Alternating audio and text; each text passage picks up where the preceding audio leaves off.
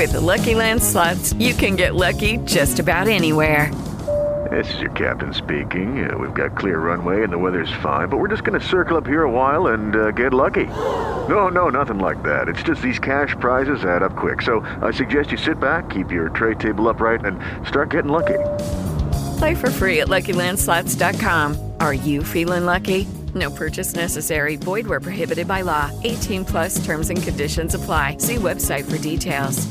Hello, it is Ryan, and we could all use an extra bright spot in our day, couldn't we? Just to make up for things like sitting in traffic, doing the dishes, counting your steps, you know, all the mundane stuff. That is why I'm such a big fan of Chumba Casino. Chumba Casino has all your favorite social casino style games that you can play for free anytime, anywhere with daily bonuses. That should brighten your day a little.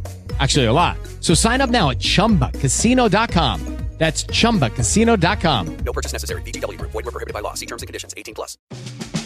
The following episode of Bread for the People is brought to you by Side Hustle Bread, Long Island's handcrafted artisanal bread company. Side Hustle Bread is a family run virtual bakery that's bringing the neighborhood feel back to Long Island, one loaf at a time. Head on over to sidehustlebread.com for more information, upcoming appearances, and merchandise.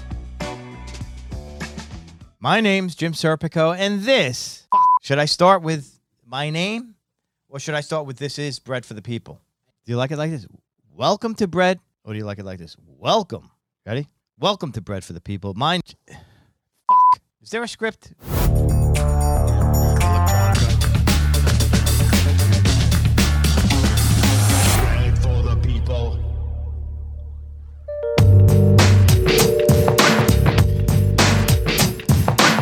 Welcome to Bread for the People. I'm Jim Serpico.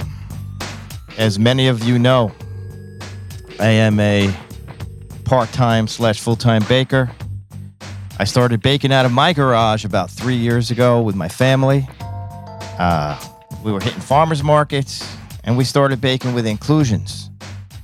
And somebody complained, and somebody came knocking on my door and said, "You can't do that in your home." There's some cottage industry laws that say if you bake with hazardous materials, you know, if no one finds out, that's one thing, but someone's someone's got it out for you, and it's not a neighbor. Who it is to this day, I don't know, but it's been a blessing in disguise. We are now out of the garage. We're doing multiple farmers markets. We're about to bring our own mobile cafe out on the road. We're gonna tow a trailer and we're going to make sandwiches on our bread. So we're very excited about that. But my next guest operates a wood fired garage bakery. I've been admiring him on Instagram for quite some time.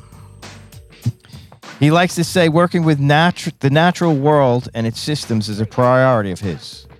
Even more so is his interest in working to further the value of en- environmental awareness. Please welcome the founder and owner of the Hudson Oven, Chase Harnett.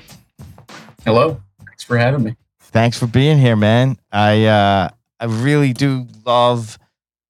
Besides being a baker, you're a content creator, man. Your content is inspiring. Thank you. Yeah. You must have put a lot of thought into sharing what you do and how you do it, and it's also it's very unique the way you do it and the way you bake it. Do you mind starting off telling our listeners a little bit about the Hudson Oven? Sure. Yeah. We are also a cottage industry bakery. It started off as just a hobby back in 2016. I wanted to learn how to make bread upon returning from uh, France, actually studying abroad in college. And my dad actually showed me an ad in a paper, and it, it was a uh, ad for another gentleman that was making bread in his garage in the town just next to us called Nyack. So I reached out, asked if he needed any assistance, and he was happy to have me in and, and show me how to make some bread. You know, it started off just moving firewood because he's actually he was the original owner of the oven that I now operate out of. Oh, you're kidding. Yeah. So it was just, you know, moving moving the carbon, moving the uh moving the firewood around, you know, stoking stoking the oven up and moving flour back to flour, stuff like that. But he really uh very quickly let me get hands on in the dough. And I just kind of fell in love from there from there on out. And he was doing it pretty much exactly the same way I'm currently doing it. It was all using farmer ground flour from up in the Finger Lakes region Uh, he introduced me to that as well as the oven and the process of you know long, long fermentation sourdough bread making. So around that time, you're saying this was after your graduation from college. I know you studied environmental science. Yes, and, And- it was actually during college. This was um, Was this was junior year of college after returning home uh, sophomore year from from France. now I also saw that you had a job.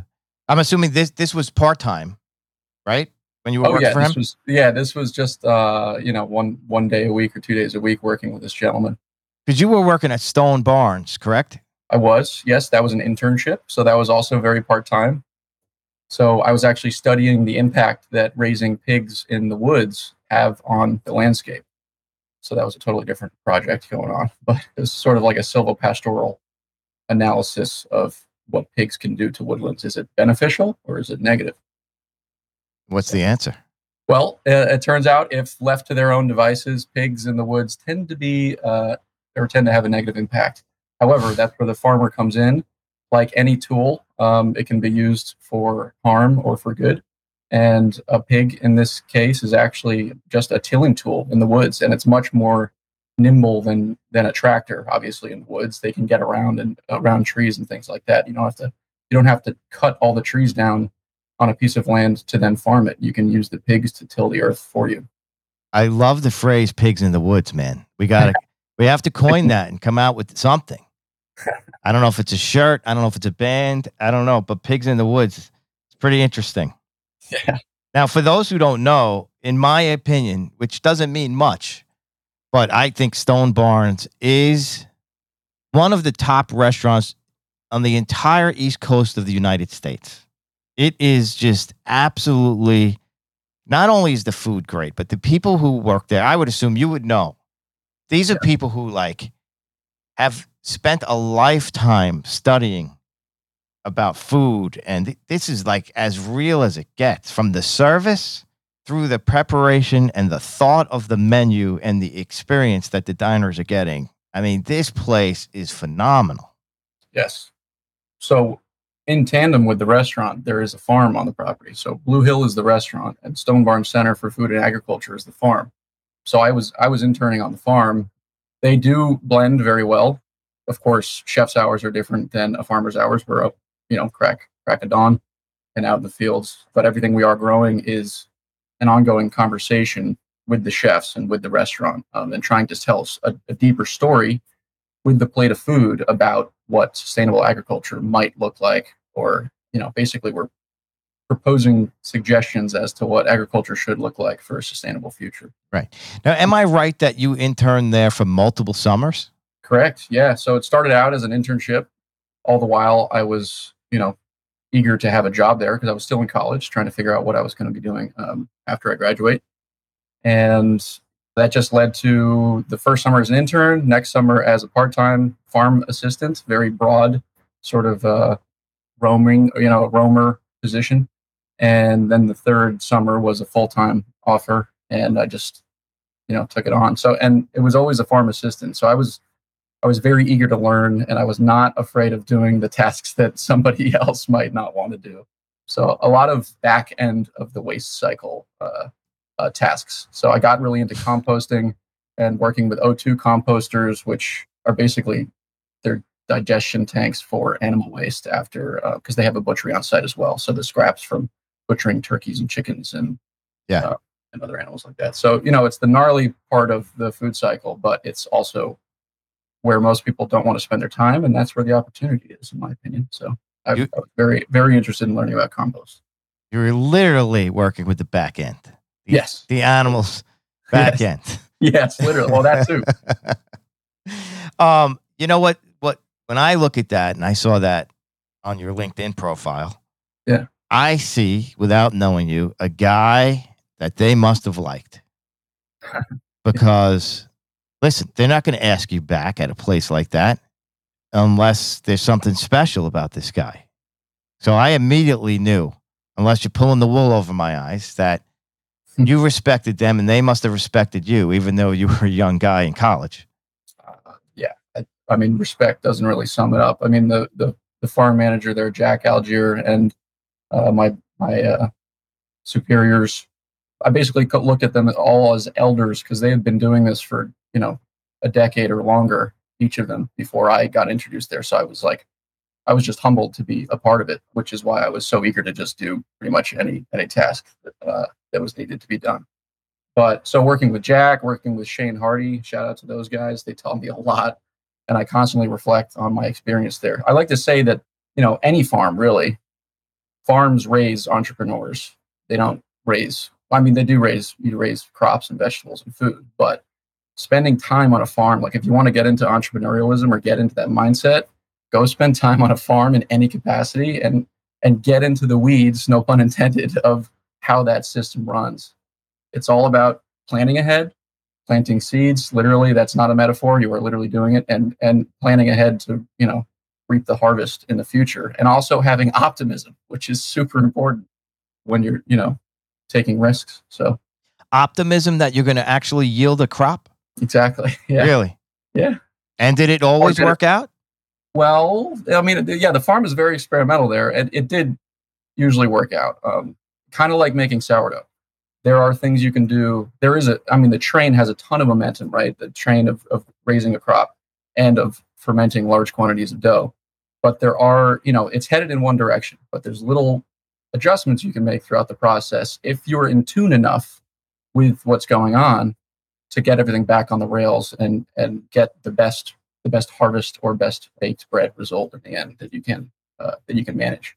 But there are occasions where everything falls apart, so Absolutely. you have to be ready for those. Now, studying environmental science, uh, how do you get into this? It from an uh, uh, what makes that decision? Yeah, good question. Well, it's sort of an interesting story about that. I guess the short form of it is I went into went into college actually studying business management. That was my major. Two years in, after coming home from Paris, I also switched to environmental studies due to basically having one class about environmental ethics that I enjoyed. And I was talking with the professor more. He introduced me to the chair of the Department of Environmental Studies, and they just uh, you know, they were lobbying obviously for more students to be in their program, and I'm very, very glad they did because it it really is ended up being what I was interested in. So I kept the business management minor.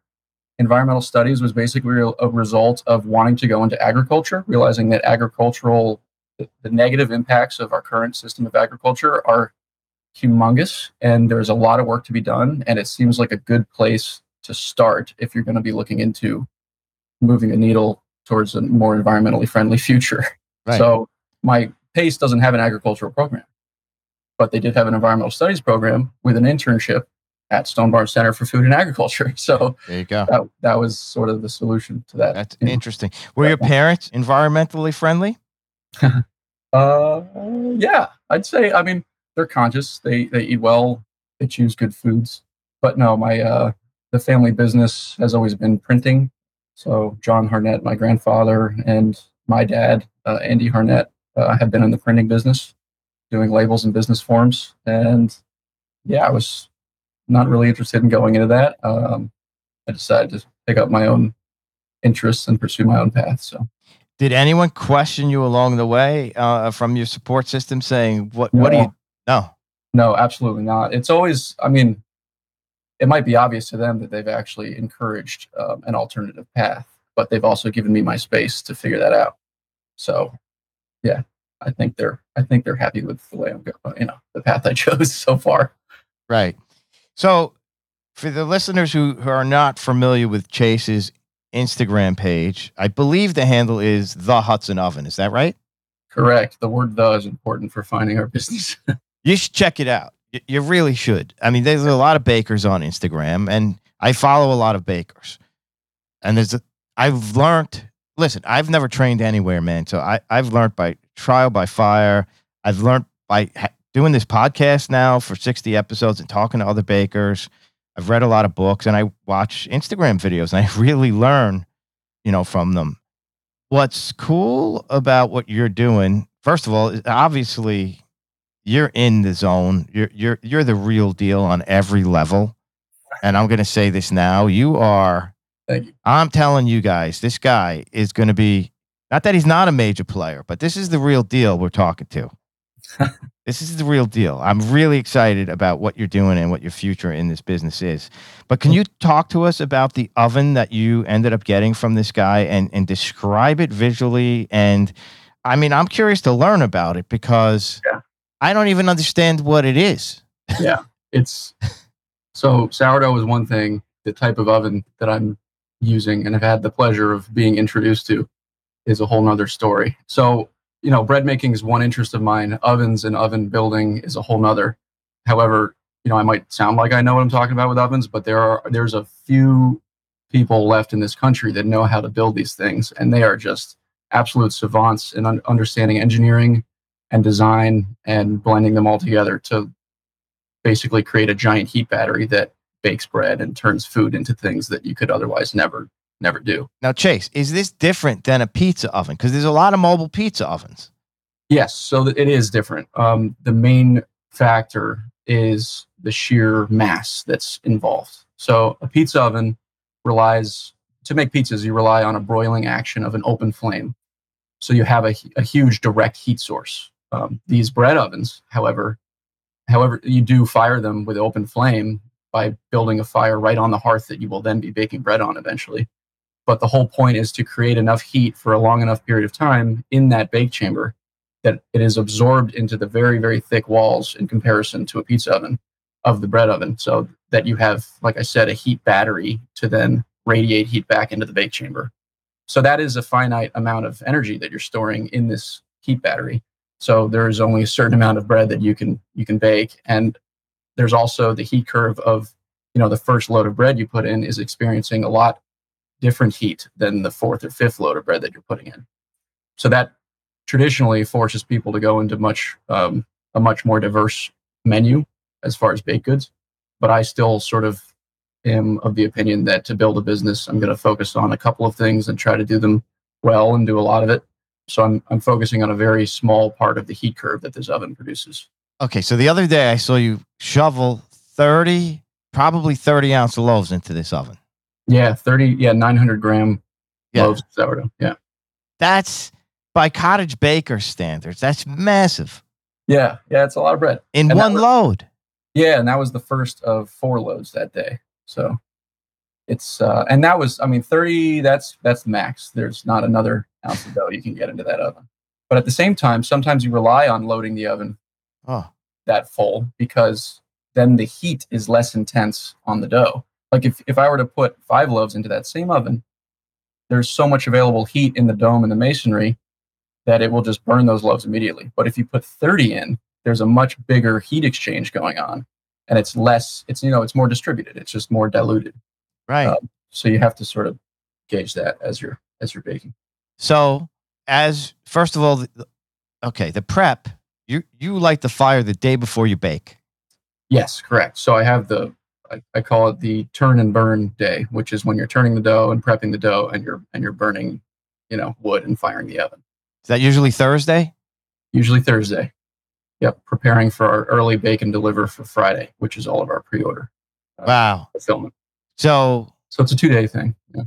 Like you, you're loading, you're starting a fire, Yep. and, and that fire is burning for how long before the first loaf of bread or, or first batch goes in? Yeah, so we I like to start the fire around 9 a.m. Um, nothing too crazy on Thursday, and it fires. We have a fire burning in there, at least you know a bed of coals in there up until 6 p.m. We're constantly moving the nucleus of the fire around the oven hearth to try to evenly heat the whole bake space. And we also move the piles of coals around um, to evenly heat the mass. But uh, around six or seven o'clock, we rake it out it's much nicer to overfire the oven than it is to underfire because then you can actually you can still there's tricks you can use to remove heat if the oven's too hot. But so yeah we clean the oven out. I, I use a rake and a uh, no not like a leaf rake. It's like a flat piece of metal. Yeah. and uh, i actually have an ash vacuum. I didn't know those existed till a few years ago but it's like a high temperature coal vacuum.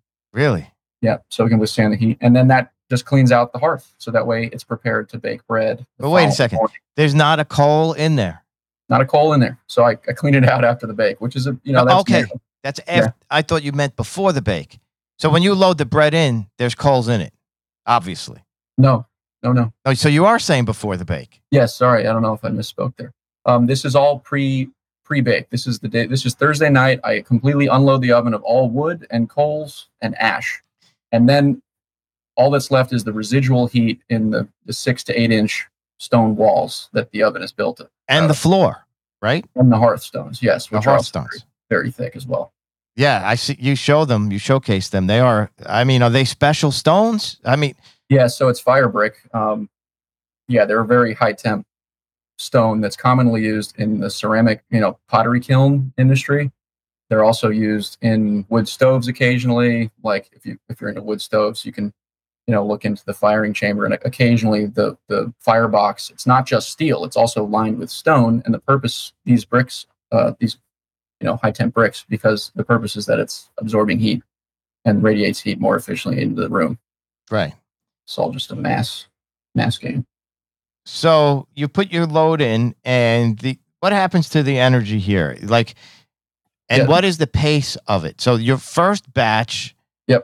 Well, tell me before you tell me how long they bake for. What is the, the initial temperature for your first batch of bread? Well, it varies. Um, obviously, it's always a changing thing. But there's also two sets of thermometers. There's the one that I is a handheld. It's a, like a little laser gun. Yeah. And that's really going to tell me what the proper what the temp of the hearth is. And then there's also a thermometer on the oven itself, which is actually it has a little thermistor that's buried Yeah. behind the masonry of the oven dome. This is similar Um, to a pizza oven. we- yes. We, measure the hearth and we measure the, or or even uh, I smoke some meat. Same same situation. Yeah, very similar. Yep. Um, so I use the one that's built into the oven to basically gauge which direction the, mo- the momentum of the heat is going. Is it an increasing oven or a descending oven?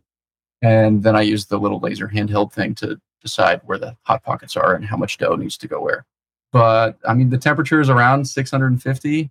I mean, ideally, which is really hot, blazing hot.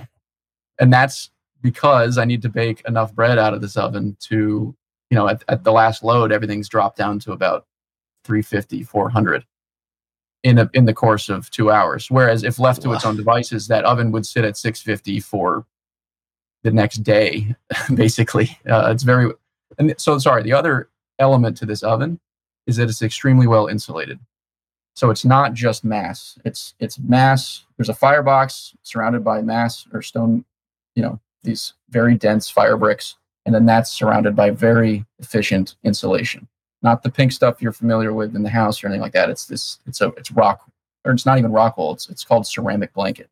Um, so it's even better at withstanding high temperatures and better at insulating. So your fir- first load of bread Yes. at 900 grams must cook in 20 minutes. Yeah, pretty much. So I often do struggle with, you know, the browning of the exterior before the baking of the center. Yeah. So it's you know it's all you just have to know when. I mean, a lot of this is by feel, as you know. You know, just making bread in its in and of itself is a is a feel game. Obviously, there's a lot of science that gets you from point A to point B, but you still have to be very aware of what's going on, like uh, Yeah. intuitively. So the oven is the same way. So I mean, I quite I quite often will open the oven or I'll come down at you know three in the morning and look at that. I don't sleep well on baked days, first of all, because I'm uncertain about the oven but I look at that thermometer and it is too hot. So you have what I do to zap heat is I'll take towels or my baking linens and put them on uh, full sheet pans and I'll soak it with cold water and I bake wet towels to zap the heat out of the hearth. Right. And that's never fun because you know basic you're you woke up very early and now you're burning up you know 45 minutes trying to drop the temp. So This is uh so interesting. So you you must use you must pre-shape to control when you uh I mean you have to load fast. You Yes. have to load fast. as fast as you can. So I occasionally will be able to fit five loaves on the peel at a time, and I just you know ping them in there. I have a I have a system for how to load the oven, so you try to get it all in there in under five minutes. So you're you know it's it's quite a dance in the morning. it wakes you up, that's for sure. And then of course there's the steam injection, which is another way of I, I think I inject way more steam than is normal, and that's all in an effort to also keep keep the bread from burning it's I'm basically dousing the loaves in water uh, before I close the oven up. Okay, so you you're loading them in and you're spraying it with uh like an exterminator type of thing. Yeah, yeah, it's, that's a funny one on social media. People are horrified. Like, "What Yeah. is?" Why is he putting it on the bread. pesticides on my bread? Like, That doesn't go over well in Westchester. for sure. or anywhere for that matter. But uh, I like to joke with my my writing partner who's Yeah. in Westchester. They're definitely uh, for the better, more environmentally environmentally friendly than people are here where I live in Long Island. This is crazy, man. So the guy you bought the oven from, did he retire? So his name is Tom Daly. Shout out to Tom Daly as well. Thank you, brother. He's still a big supporter. Uh, he still lives in Nyack. He has a beautiful family that he's raising there, and he went back into the tech industry. So he came, he took a hiatus from the tech world uh, to to make bread. Basically, he was extremely more detail oriented than I was as far as like spreadsheets and firing the oven. And he would he has these. I mean, they were very um, nice to look at when I was learning how to fire the oven myself but I don't take any sort of data on the, the bake process or the the what you know firing the oven process like he did. It's very detailed. So he you know he was trying to get this bakery up and running in, in Nyack, and it had good feedback. But I'm not not sure why he he moved on, but he went back to the tech world. Well, listen, it's um I could tell you that my life is drastically different than it was. I I come from television production. Yeah. And and really like the way we're talking about Judy was boring. Hello. Then Judy discovered ChumbaCasino.com. It's my little escape. Now Judy's the life of the party. Oh, baby, Mama's bringing home the bacon. Whoa, take it easy, Judy. The Chumba life is for everybody. So go to ChumbaCasino.com and play over 100 casino style games. Join today and play for free for your chance to redeem some serious prizes. ChumbaCasino.com. No purchase necessary. Void where prohibited by law. 18 plus terms and conditions apply. See website for details. bread and and how you operate, how I operate now. I operated the same way in TV and film. I put everything, every waking hour into it all. Yeah. And you live that life for a while. Bread is is mentally and physically you got to love it. You got to be curious and intrigued about the process. Mhm. You know, you talk about being an entrepreneur and there there is ways to make a a good amount of money, but it I don't know. Like the money's definitely different than it was for me in TV and film. But that's Yeah. not what's driving me to do it. Right. Yeah. There's other currencies. Uh, you Yeah. know, there's other currencies. Uh, so it's yeah. possibly this guy wanted a life change again because it's Right. It's not easy, no, it's Es- nothing- especially the way you're doing it. Yeah. I mean, I do wonder what the future brings for you because you're also saying you're you're, you're and they the, the, your interests overlap. yes, You know, being a, an oven engineer and Uh-huh. being a baker. somewhat. you're an entrepreneur, you're Yeah. marketing, you're doing interesting things how you distribute the, your bread, which I want to get into. But, uh, you know, can you sustain the model you're in now for 20 years? Yeah, I uh, so we're we're currently thinking through uh, what is the future and, and what does it look like. So Yeah, I'm you don't not- have to, yeah, yeah, you don't yeah, have to I even mean, know. It's just, right, at, right. at some point, it's something, uh, uh, it's good to think about and talk about. There's no, there's no rush to, to come up with the answers. Absolutely, But, uh, things take time. You yeah. gotta yeah. you know, so luxury to know exactly what the next steps are. it's good to not know. To be honest with you, my philosophy is you enjoy the journey and the discovery of what the process is. That's what makes it interesting. So you're doing great. Don't stress No. yourself out. But another, another point to that, though, like on, entrepreneurially, I think that it's a very good sign when you can't find perfect examples of something you're thinking about. Like, it, Ah. like there's an opportunity there, and that's that's a huge motivational factor for me and not giving up on certain things. Because I mean, it's constantly this yin and yang, and like a scale of like, am I just crazy and am I pursuing this like ridiculous thing that's never going to work out at scale, or uh, is is there some tweaking and some some new some new thinking that can be brought to the table to to make it work? so, okay, you just touched upon something that's that I'm interested in talking about Yeah. because I know a lot of bakers that do markets and they they're great bakers. Yeah. I'm interested in scale. Are you interested in scale? Uh, yeah, absolutely. Okay. I think scale's the only way to move the needle. That's Well, like you said, there's scale there's the other only way you get currency, right? It's Like, not all yeah. money. well, absolutely, absolutely. I'm not talking about scale in in currency, like literal money. I'm talking about selling more organically grown regional flour. Okay. Okay. That's that's the main goal, and it just happens I mean, first of all, to do that, you need to make money because you need to run a business. You need to play. You need to play the game. um, but by using the flour that we do, it's. I mean, it's not just a justification for scale. I mean, it is genuinely going to change the way that this country runs on basically agriculturally. Like if we can if we can support these small scale grain farmers upstate, maybe they won't be so small scale eventually. All right, Chase. I I want to use it. I want to use that flour. How do I get it? Farmer ground. Well, uh, for the longest time, the way that I was introduced to acquiring this stuff from Tom Daly uh, was driving my truck down to uh, the Bronx and picking up from a company called Green Market. Oh, Uh, I wonder if the place I I go to out here has it. They have. They're huge. They might, but I Uh, mean, listen, the invisible hand, man. You just gotta, you just gotta say you want it, and and your your provider should figure that out. it's in his best interest. That's true. Yeah. So what's it called? uh, farmer ground flour, And it's from the Finger Lakes. Where? um, up near Geneva, Okay. Seneca Lake area. Um, I mean, there's a whole, you know, there's a lot of agriculture going on up there, um, but grain specifically is is pretty cool. Are there are other brands of of flour up there that are great? Uh, another great one is Wild Hive. Um, they're actually much closer, and their mill is much closer. So, like, if you wanted to visit Farmer Ground Flour, you're gonna from Long Island, you're driving six hours probably.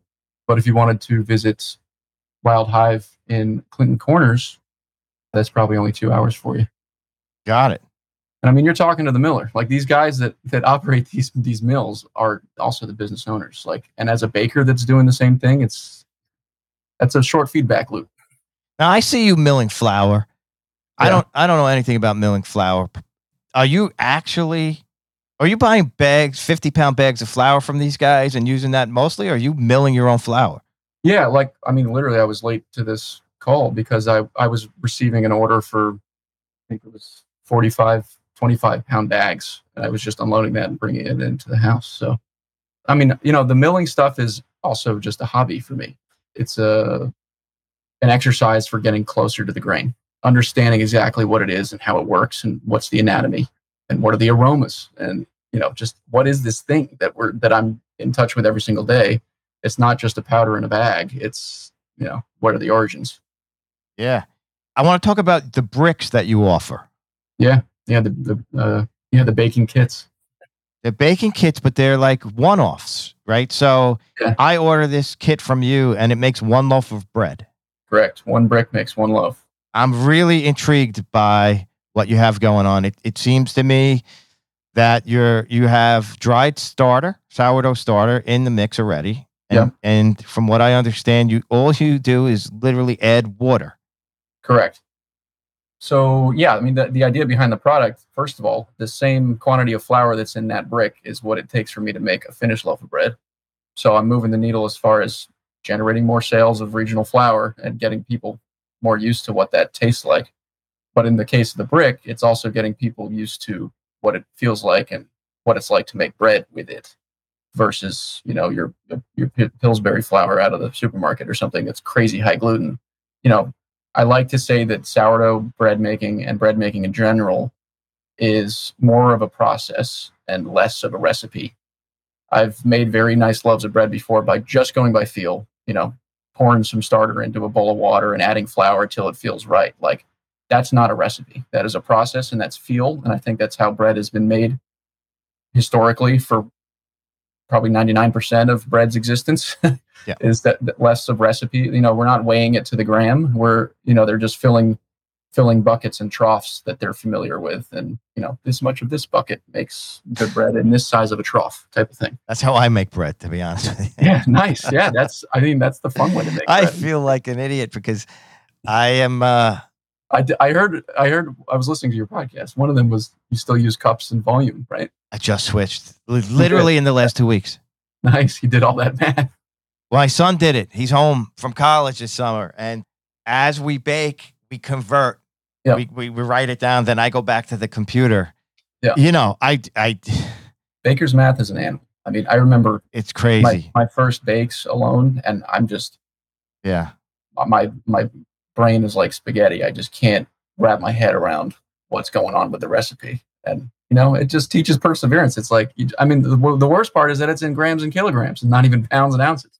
Yeah. Recipes. at- at- Yeah, I got I, I got used to that over time now. And for the people who don't know, you know, th- the reason you want to ultimately switch, and it may be obvious to the real bakers that listen, you know, it's because it, it's more exact and uh, it provides the continuity, and you're making the exact same. Like eight cups of me measuring out might be different than eight cups from a high school student who's in here and not even used to weighing things or measuring things in cups. They're eight cups. And then you put six different ingredients that have been weighed. It's going to be drastically different. Absolutely. You know, is it flat in the cup? Right. Or, I mean, it's a compressible material as well. Like you can Right. pack a brick in, into a brick, like flour. Take the air out. Will be a brick. And that's, So that's what happened here is we had more and more people helping and more and more inconsistencies yes. and and disasters. I mean disasters where I would have to throw out 30, 50 loaves because I wasn't here. Yeah. And they followed the recipe. They didn't do anything wrong. They didn't know. They're not experienced. Yeah. Not leveling off the cup. You know, I also can like, I can be 30 feet away from who, someone who's mixing and hear the mixer and say, Nope. that's way too dry, guys. Like I, I literally know That is funny. every step of it. But I started far from science, um, and I respect the science, and I've learned more and more about science, and I love talking to people that are into the science. But I, I just started like I'm gonna bake bread, and I'm, gonna I'm, I'm like I could do that, I could Yeah. do that, and I follow recipes, and I didn't really understand Yeah. at the well, the beginning beginner, the Yeah. beginning recipes are, are volumetric. It's in the U.S. Pick up is going to be by cups and, you know, cups Yeah. and quarts. Yeah, so it's uh interesting.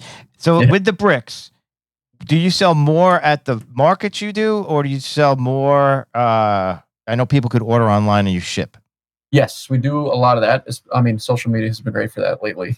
It's you know, it's it's the thing that when somebody sees a crumb shot of you cutting a loaf open and they're like, "Wow, that's a nice loaf of bread. I wish I could Mhm. uh, hold that or cut one open myself." It's like, well, here's the here's the thing. Do the thing. like make make your own loaf. See what it see what it's like and and get your hands in the dough. so that's the idea. It's just this shelf stable, shippable, very efficiently packaged product that is scalable and it's also wholesalable. you know, the concept of wholesaling bread, especially the way that I make it, is I cringe at the thought of selling it for any less margin than I currently do because there's so much effort and energy and thought and love going into every loaf. Whereas with the brick, we just blended the ingredients. We're going to set you off, you know, at an advantage to start, and then you have to add the love and add the add the attention and add the care and make your own loaf. You Uh, you wholesale it now? Yeah, yeah, yeah.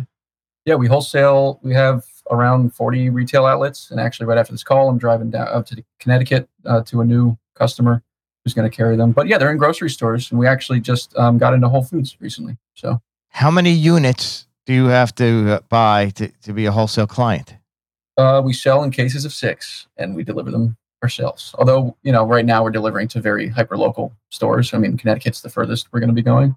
So I'm looking into what it would take to ship these more efficiently. But Wait, Uh, so a store can buy as little as six and try it and put it on the shelf?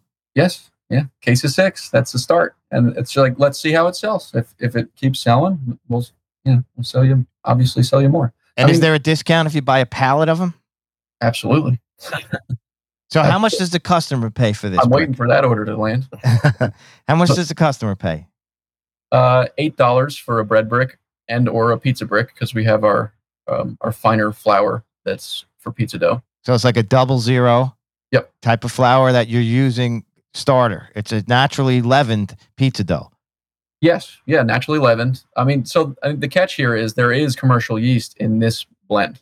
Of the pizza. Um, yeah, for pizza and and for the bread. oh, and the- for the bread. and for the bread you know it's it's a sourdough starter is included it's not the only rising agent i mean it's on the ingredient list commercial yeast is there Okay. so it's you know the leavening agent it, like i don't know if you've ever experimented with dry sourdough but you need to it's a great way to transport or to store sourdough but to just add water it's not going to rise No, I've never done quantity that. dough But you know, I have interviewed the actor Patrick Duffy, who has a business of dried sourdough.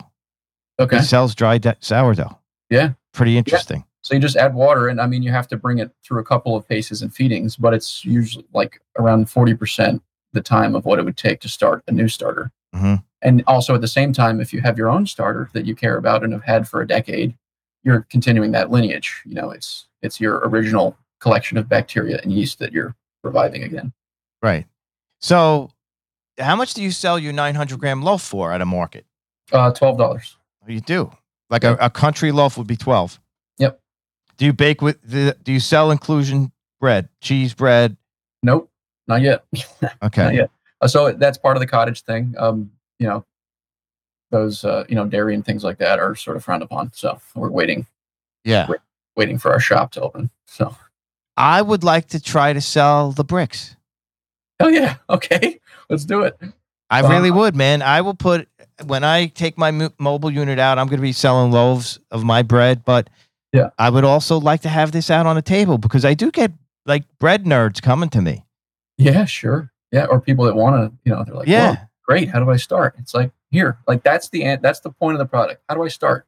Here, take this, go home, add water, make some bread. like just and and don't think about the recipe. Just just get your hands in the dough and and bake your first loaf and fall in love. that's the idea. Do you do live demos of this? Like, do you Uh, go to a farm stand and say, "Hey, Not yet, not yet. Um, so a couple of markets have requested demos, and you know, I mean, it would be hard to make a loaf of bread live. It's hard to also pack that into a very, know, a thirty second consumable thing. Although it's perfect for social media, you can. yeah, but we could do it." I, I, I notice I use the we. Um, right. like you do a television show uh, with a turkey, man. You pre-bake it, right. you go course. through the steps, and then what do they call it? I interviewed another a TV food producer. Uh, oh, there's a phrase for it. You have them all under the table at the various stages. You just have to plan it. right, and it's like you, it's all about cutting and editing the video. Yeah. Well, I'm saying even live. You go to a Oh. farm stand, you mix it, and then Mix from it. under the table, you pull out the finished loaf. Right. Okay. Yeah. I mean, that'd be easy enough. Yeah, Sounds like some good Instagram content right there. yeah. Um, so we covered the brick. The other thing I want to cover, which is one of the first things I, I found out about you, because I independently, and maybe I saw someone else do a version of it. I lost my will and passion to do this. A year ago, I was thinking about getting cabinets made and plopping them out in front of delis and grocery stores and markets and putting loaves of sourdough in. And now I know you do this, you call it a scavenger hunt. And, Yeah. and I think there's it's it's different a little different, Yeah. right? People are actually looking for where it they're trying to find the bread. You drop clues? Yes. So the scavenger hunt, I mean, I didn't even name it that. It was just like the, you know, the public started calling it that. So I was like, all right, let's roll with that. Let's just get sure scavenger hunt. Yeah. But what it really is is uh, somebody that was learning how to make bread wasn't confident that he could charge any quantity for the bread he was making, but didn't want the loaves to go to waste. Didn't want to throw them out. So I dragged a cabinet out to the street, filled it with bread, and left a coffee can on the on the shelf. Put a sign up that said "fresh bread." I didn't say it's good bread, but it's fresh bread. um, leave what you think it's worth to support the next bake. Maybe it'll pay for the ingredients, is what I was thinking. So that's that's how it started. There was a, a really good feedback loop on the first few setups that I did. And I just started to, you know, nurture that little that little ember, that little coal of excitement. You know, people were very excited to get this bread, even though it wasn't, you know, perfect. And they were expecting it every Sunday. So that's I mean, that's really how the business started, was doing this, seeing how excited people got about something I was making, even though I wasn't I didn't feel confident that it was great. But it also forced me to wise up and build a website that could collect uh, emails. And it was like, basically, if you want to know where the where we set this cabinet up next, just subscribe to our email list, and you'll get an email randomly on a Sunday morning, no warning, and it'll be in an interesting place that you probably wouldn't mind going and visiting on a Sunday afternoon or morning. And you still do that. Still do it. Yeah, I've taken a short hiatus because we're very, very busy at the moment. We are building out a bakery, so that's a little expose there. Uh, so we're we're uh, you know neck deep in work. Wait, you're going into brick and mortar? Brick and mortar, baby. What town? Uh, Croton on Hudson. Wow. Yeah. Good for you. Always got to keep it near the river towns, you know. Absolutely. But that's going to help us produce more bread, obviously. But I, I still haven't decided on an oven. So anyway, I mean, I'm torn about deciding. You know, do I continue wood fired? Do I get an electric? Do I go gas? Like, but you know, Well, I was going to ask you that. Yeah. I was going to say in the future, and I eh, that's where I was going with some of those questions earlier on about the future. Like, Yeah. listen, I, I see it in professional pizza, and I'm talking the highest end of pizza. Yep. They're now, these ovens are just, these electric deck ovens, they're crazy. Yeah, they rip. I mean, they're hard to hard to argue with. I mean, it produces a result, and it's you control the hearth, you control the top. Yep. There's no uneven in the bake. There's no inconsistencies. Yep. I'm not. Uh, my opinion is that the consumer is just as happy with the end product, but that's debatable. Right. I mean, yeah, blind tasting. It's like, was this baked in a wood fired oven or not? And there are different types of wood fired ovens. There's white ovens where there is no interaction with any open flame at all, but it's it's being, you know, the baking chamber is being heated through the walls of the oven. hmm And then there's gray ovens where there's a firebox, but only the flames come up into the bake chamber. Right. Um, so there's you know a firebox below the hearth. The flames rip up and heat the hearth and the dome. That's a that's a very classic like French style wood fired bread oven. And then there's the black ovens, which is like you know the one I have, which is an American made thing, and it's you're just firing it right on the hearth. It's kind of down and dirty and raw, and you know it's messy and but it heats the hearth quicker, in my opinion, and heats the dome quicker, and is just uh you know a more real experience. But uh, hang on, back to the cabinet. I, I we are still doing it, and we intend to come back to it. Um, I mean, that was every ounce of energy I've ever put into a cabinet setup has come back tenfold as far as people's enjoyment, people expressing how much they enjoyed the operation, and also just sheer marketing. Like people, I love it. people want to engage with it, and it's good. It's good branding. So we're gonna keep doing it. I think it's a great concept. Yeah, thanks. Yeah, that's that's really cool. My writing partner lives in Dobbs Ferry, and uh, no way. there's a there's a uh, co-working space that you you distribute your bread out of. Yes. Yeah. So that's this is our you know we we host a pre-order every week. Uh, the pre-order closes on Wednesday nights at 8 p.m. And then obviously because we have to mix, turn and burn on Thursday and bake and deliver on Friday. So you're pre-ordering for a Friday pickup. We have eight locations um, for as pickup points, and the idea is you go to our website, you choose from the drop-down menu which pickup location is most convenient for you, and we assign you a locker number and we send you all of the pickup instructions on Thursday afternoon. So that's your exact locker number and the exact instructions for picking up from it, whatever location you chose, because they're all different. There's antique shops, there's uh, shared co-working spaces, there's coffee shops. Coffee shops love to have a, a locker in them because it's uh, first of all unique and it also drives traffic. It's like if you're picking up your bread, why would you not you know, go get a coffee as well? So Do you? What are they? Cubbies?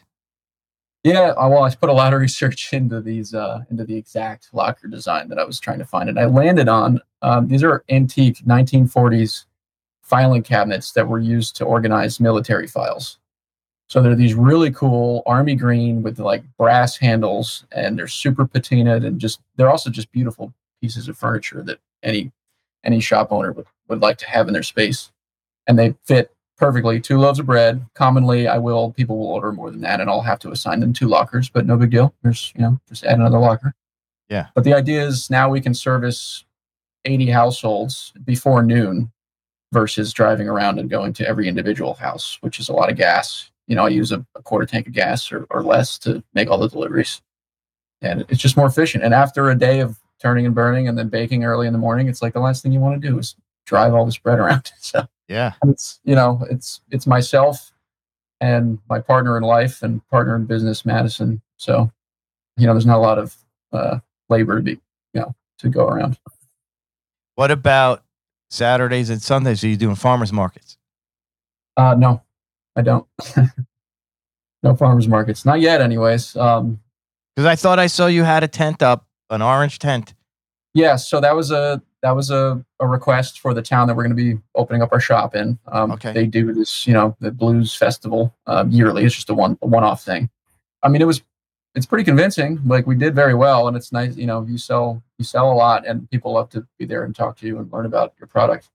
But the idea, I mean, I came up with this locker pickup model during a Thanksgiving pre-order pickup day, where I baked you know, it was a couple hundred loaves of bread and people were coming to one location to pick up. And I had a lot of time to sit in this, it was actually in an art gallery, in this art gallery and just think about what else I could be doing in that moment in time.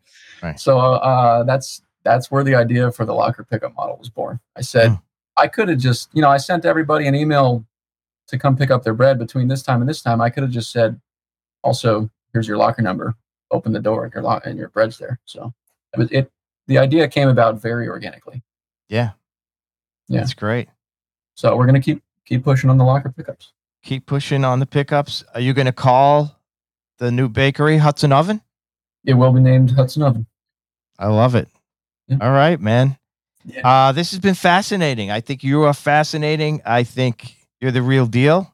Yeah, thanks, man. And um, want to talk to you about getting some bricks for sale by Side Hustle Bread. Absolutely, we're gonna spread the bricks far and wide. That's the goal. So I'm stoked that you're you're interested. I'm very interested. And more than that, I am a believer in everything you're going to continue to do in life. I'm serious, man. You're the real deal. And this has been an honor to speak to you. Likewise, yeah. Thanks for thanks for finding us and, and for inviting us on. This has been a treat. Absolutely. Thanks, man. This episode of Bread for the People was brought to you by Side Hustle Bread, Long Island's handcrafted artisanal bread company. Side Hustle Bread is a family run business that's bringing the neighborhood feel back to Long Island one loaf at a time. If you like what you're hearing, don't forget to head on over to iTunes and rate and review this episode. Reviewing and rating is the most effective way to help us grow our audience. This episode was produced by Milestone TV and Film. I'm your host, Jim Serpico. Blessed be the bread, everyone.